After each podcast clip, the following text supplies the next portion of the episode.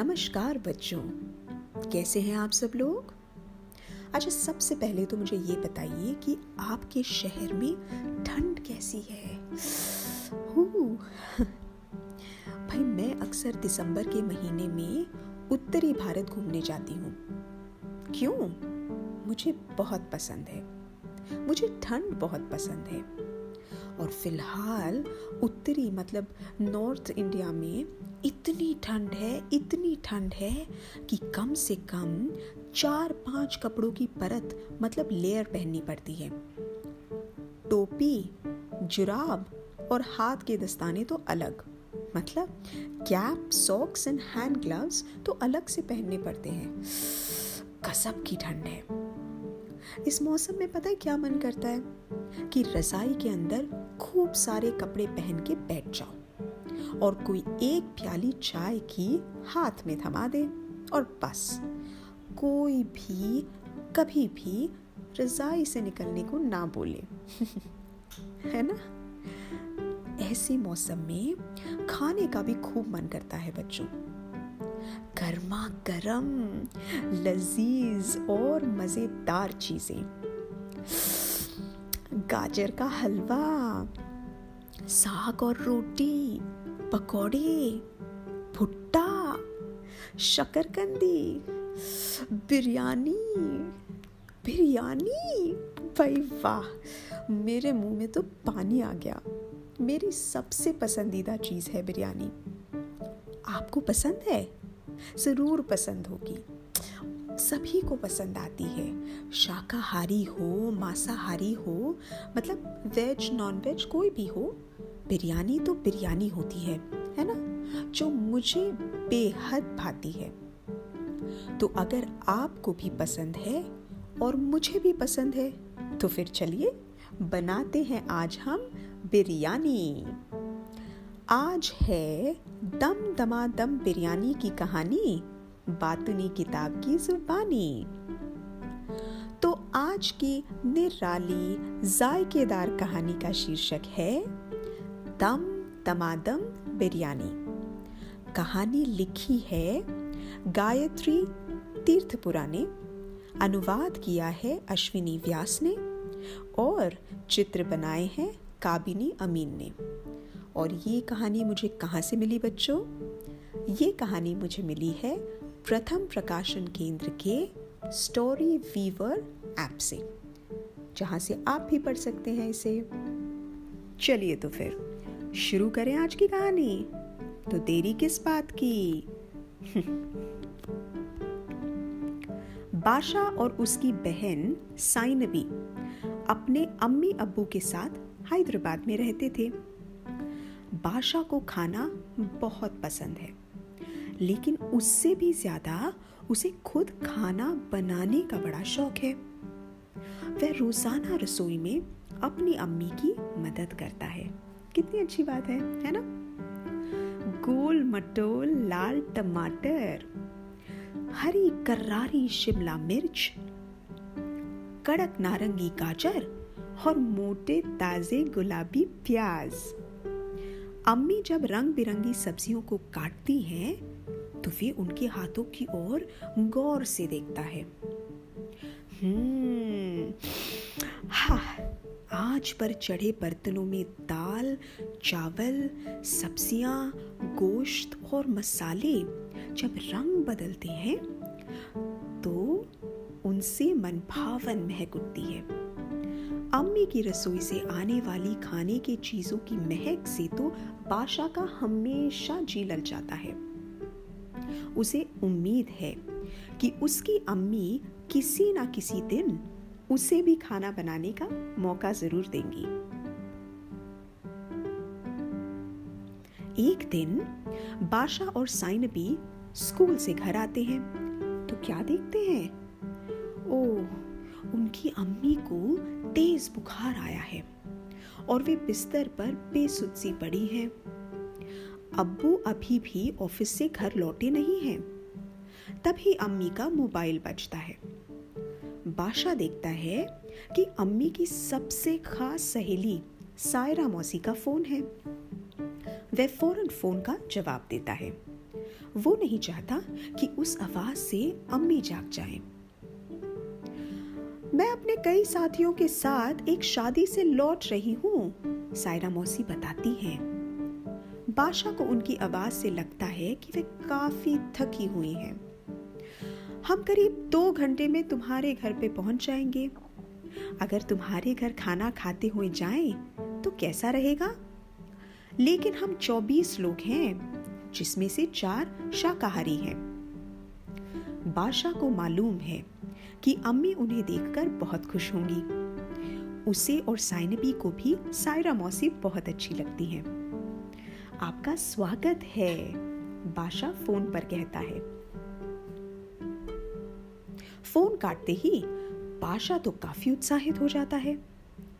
उसके पास खुद खाना पकाने का इससे बेहतर मौका क्या हो सकता है?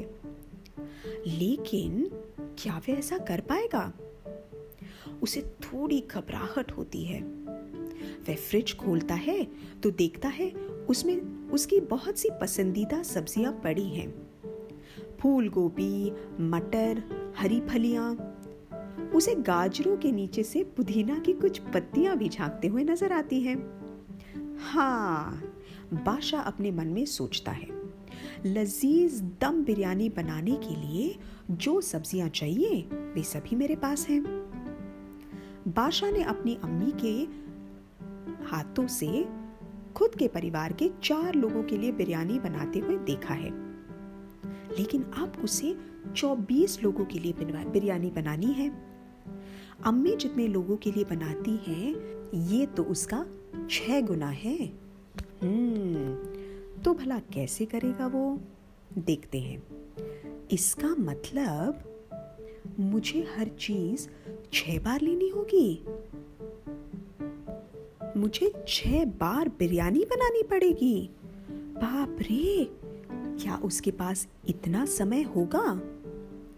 हम्म, जैसे ही वह तरह तरह के छह छह बर्तन निकालने लगता है, साइन भी रसोई घर में आ जाती है। क्या कर रहे हो? वह तैयारियां चढ़ाते हुए पूछती है। जब बादशाह बताता है कि वो क्या कर रहा है तो साइन भी जोर से हंसती है। अरे बुद्धू, साइन भी बादशाह को चिढ़ाती है। तुम्हें खाने को छह बार बनाने की जरूरत नहीं है, तुम्हें तो इसे सिर्फ एक बार बनाना है भैया। लेकिन खाना बनाने के लिए लगने वाली चीजें छह गुना ले। छोटी बहन जब ज्यादा होशियारी दिखाने लगती है और उसका मजाक उड़ाती है तो बादशाह को जरा भी अच्छा नहीं लगता। जाहिर है उसे छह बार बिरयानी बनाने की जरूरत नहीं है। ऐसी बेवकूफाना हरकत के लिए तो वो खुद को लात मार सकता है। मुझे पहले से ही सब कुछ मालूम है, बादशाह झटपट पे कह देता है। मैं तो सिर्फ देख रहा था कि क्या तुम भी जानती हो ये सब कुछ। तुम्हें सचमुच पता है भैया। आंखों में शरारत की चमक लिए साइन भी बड़े प्यार से बोली। अच्छा तो बताओ, चार लोगों के लिए कितने चावल की जरूरत है? हम्म, डेढ़ कप। तब चौबीस लोगों के लिए तुम्हें कितना लगेगा? हम्म, डेढ़ कप को छह बार लेना है, मतलब नौ कप चावल की जरूरत पड़ेगी भैया, साइन भी फौरन जवाब दे देती है। बादशाह उसे घूरता है। साइनबी ने इतनी जल्दी अपने दिमाग में इतना हिसाब कैसे कर लिया भला? तुम सहक सही कह रही हो साइनबी, वह झल्लाते हुए बोलता है और चावल नापकर एक बड़े बर्तन में डालने लगता है। अच्छा, अब ये क्यों नहीं बताती कि हमें दूसरी चीजें कितनी कितनी चाहिए होंगी, और मैं तुमको बताता जाऊंगा कि तुम सही कह रही हो या नहीं। पक्का भाई, कहते हुए साइनबी पेंसिल और कागज उठाने के लिए दौड़ती है।